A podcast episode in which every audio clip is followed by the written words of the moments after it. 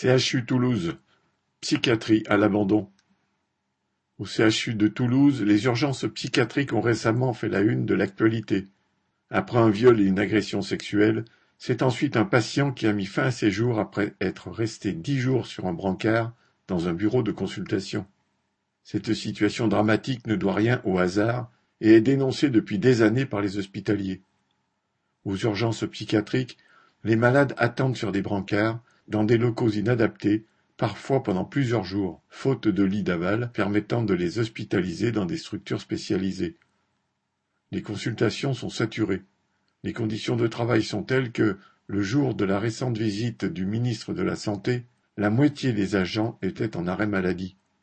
Depuis le début de l'année, les soignants de psychiatrie se sont mobilisés à plusieurs reprises pour réclamer plus de moyens et de personnel, alors qu'il manque dix-neuf postes d'aides-soignants et dix-neuf postes d'infirmières, sans aucune réponse des directions du CHU et de l'ARS. Maintenant, elles promettent la réouverture de quelques lits et une campagne de recrutement, une goutte d'eau. Le nouveau ministre délégué à la Santé, Frédéric Valetou, qui s'est déplacé pour l'occasion, a promis une enquête de l'IGAS. Lors de sa visite, lui qui a été président de la Fédération hospitalière de France de 2011 à 2022, a déclaré découvrir la situation et n'avoir jamais vu cela, entre guillemets. Au bal des hypocrites, il dirige l'orchestre. Pourtant, la Haute-Garonne est bien dotée en établissements psychiatriques. Avec 75% des lits dans le privé, les grands groupes comme Orpea ou Ramsay ont mis la main sur la psychiatrie privée pour leur plus grand profit.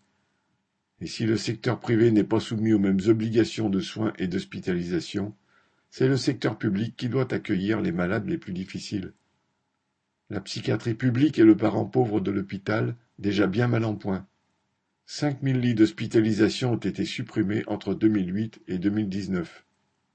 Comme l'écrit le bulletin du ouvrière diffusé sur l'hôpital, Pour que les moyens nécessaires soient débloqués en psychiatrie comme ailleurs, il vaut mieux compter sur la mobilisation du personnel que sur les promesses gouvernementales. Correspondant Hello.